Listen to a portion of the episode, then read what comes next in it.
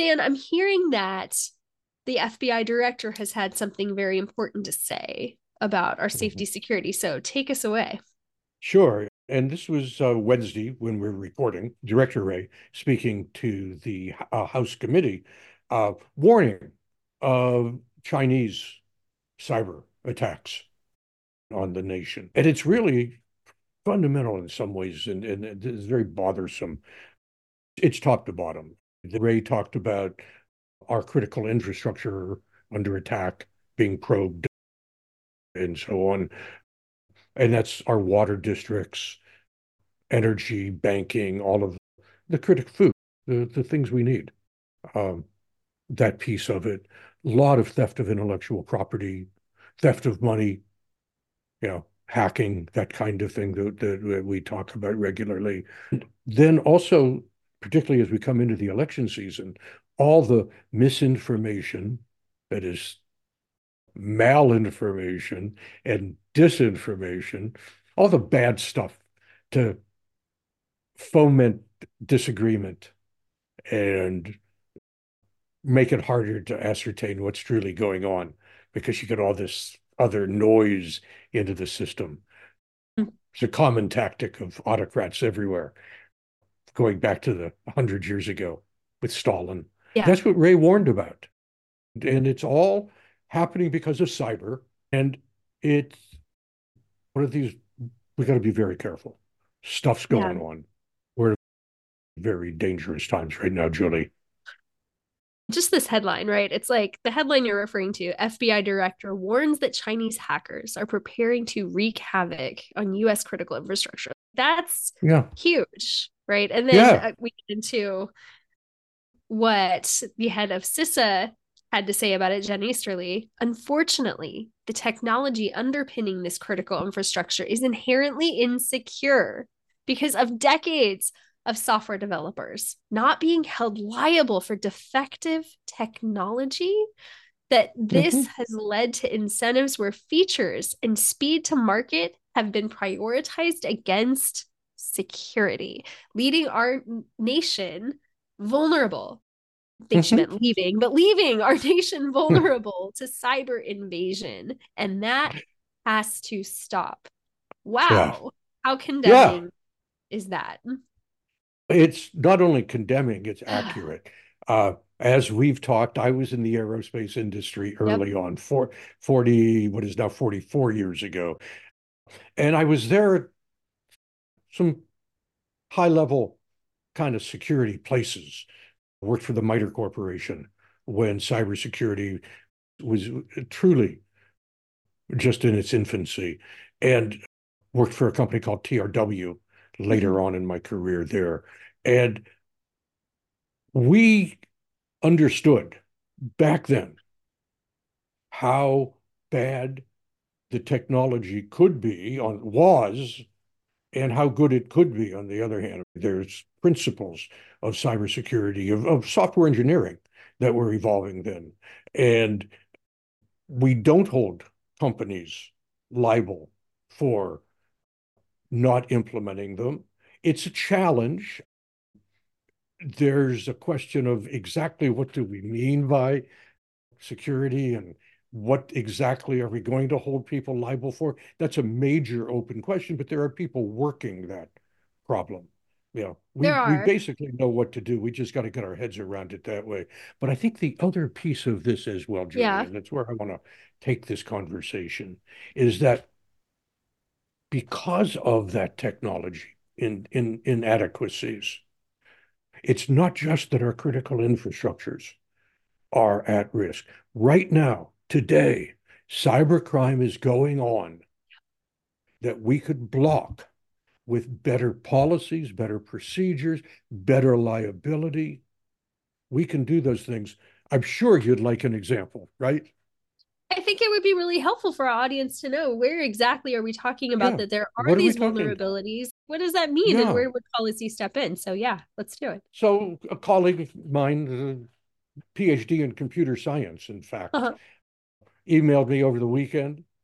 Just a victim of an eSIM swap, SIM swapping. Basically, bad guy goes into a telco store. Mm-hmm. He says, like T-Mobile Bob, or yeah, T-Mobile, any of those guys. Yeah, yep. And says, I'm Stan Stahl, and I want a new phone. Oh, thank you very much, Mr. Stahl. We'll be happy to help you. May I see some documentation? Oh, sure. Here's my driver's license. Fraudulent, of course, but here's my driver's. Oh, thank you very much, Mr. Stahl. We'll be happy to help you. And this fraud walks out of the store yeah. with a phone that is now my phone. My real phone no longer works. This person now has my phone and on it all of my passwords, my bank account information, and so on. My colleague, my friend, had money stolen from his account this way. And of course, the telecommunication companies, oh, we're not responsible for it. They should be responsible for it. Yeah. Yeah. This is one That's of those places where we're talking about the technology. Yeah. Big news this week. Another example. And this is the implications of AI unfettered without appropriate legal structures around you it. You can do anything we you want right now, pretty much. Yeah. Oh, absolutely. So, you want to see Taylor Swift in ostensibly pornographic images? AI can do that for you. Oh, yeah. and then you can put them online and share them with everybody. And of course, X makes zillions of dollars as it winks as it takes those images off and then puts them back on and and and, and Taylor Swift is one piece of it. We had the story last week of a young man, 17 year old, committed suicide because of a sexploitation, sextortion yep. attack. Those okay, we technology that prevents those things, yeah. that doesn't allow it to happen. Hearings in the Senate today on how to protect our kids. There's so much, Julie, that we can do, which is a segue, of course, to one of the things we definitely want to talk about, which is someone, some organization doing something about it that we just yeah. absolutely love. Mm-hmm. Yeah.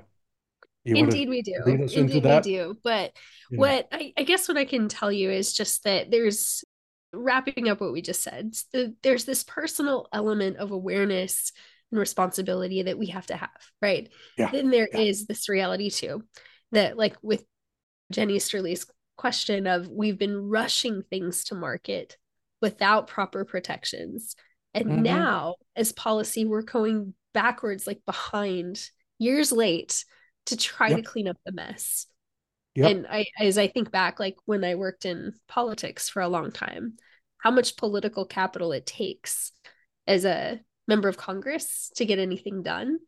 Yep. And you've got to be ready to spend that on behalf of this. And what made it always easier to have me go, if I was a member of Congress, to say, yes, this is important and it's worth doing was because I had an influx of people calling, people writing, and saying yeah. that it was like we're demanding it.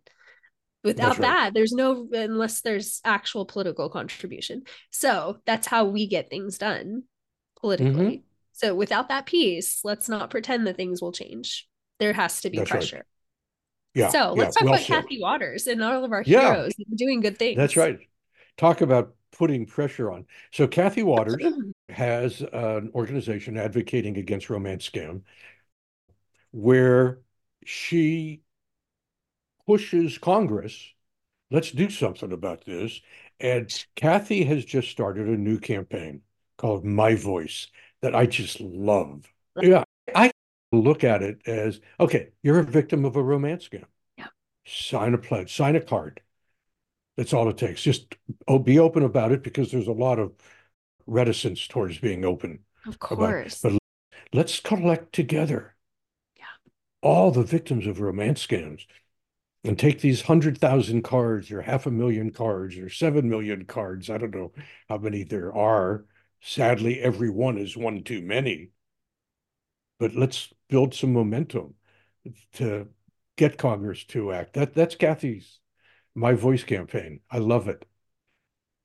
I love that too. And I think that she, it's not easy for most people to go start a movement. But when someone like Kathy is and does, the least that we can do is support her doing the work mm-hmm. to raise awareness, to advocate for better hope for victims, for more awareness for all of us. So let's do our part to support her. So we at Secure the Village can't wait to support that campaign as it starts to go. So follow mm-hmm. us on social and watch what we're doing there and then get involved. But absolutely is everything. So definitely do that piece of it. So Stan, any last words as we close our episode for yeah. today?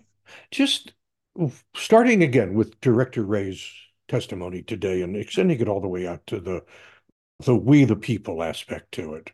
It's the attacks are coming down at ground level as we talk about. They're hitting the small guy. They're hitting false families, individuals so much. And down at ground level, we're not prepared to deal with these things. Yeah. If it takes 27 steps to secure your phone or to secure an app, people can't do that. No, yeah. it's we've got to build this stuff in. We've got to make it easy. The promise of the internet is so vast and so great. What a tragedy. What a human tragedy that we don't do a better job of protecting ourselves. And this is our challenge. This is what we have to do, Julie. And yeah. this is at the same time partly why I'm grateful to you for bringing the podcast into fruition, helping it move through to people like my board, all of our volunteers, all the people in other nonprofits around the country, around the world that are working on this, nonprofit cyber members like us, Sightline Security, Center for Internet Security, Cyber Readiness Institute, uh, all the cybercrime support network. There's a lot of work, but let's where we're at. This is what we got to do. Let's go secure the world. Yes, we shall. Thank you so much, yeah. Dr. Stan. See you next time, folks. Same time this week here at Live on Cyber. Thanks, Julie.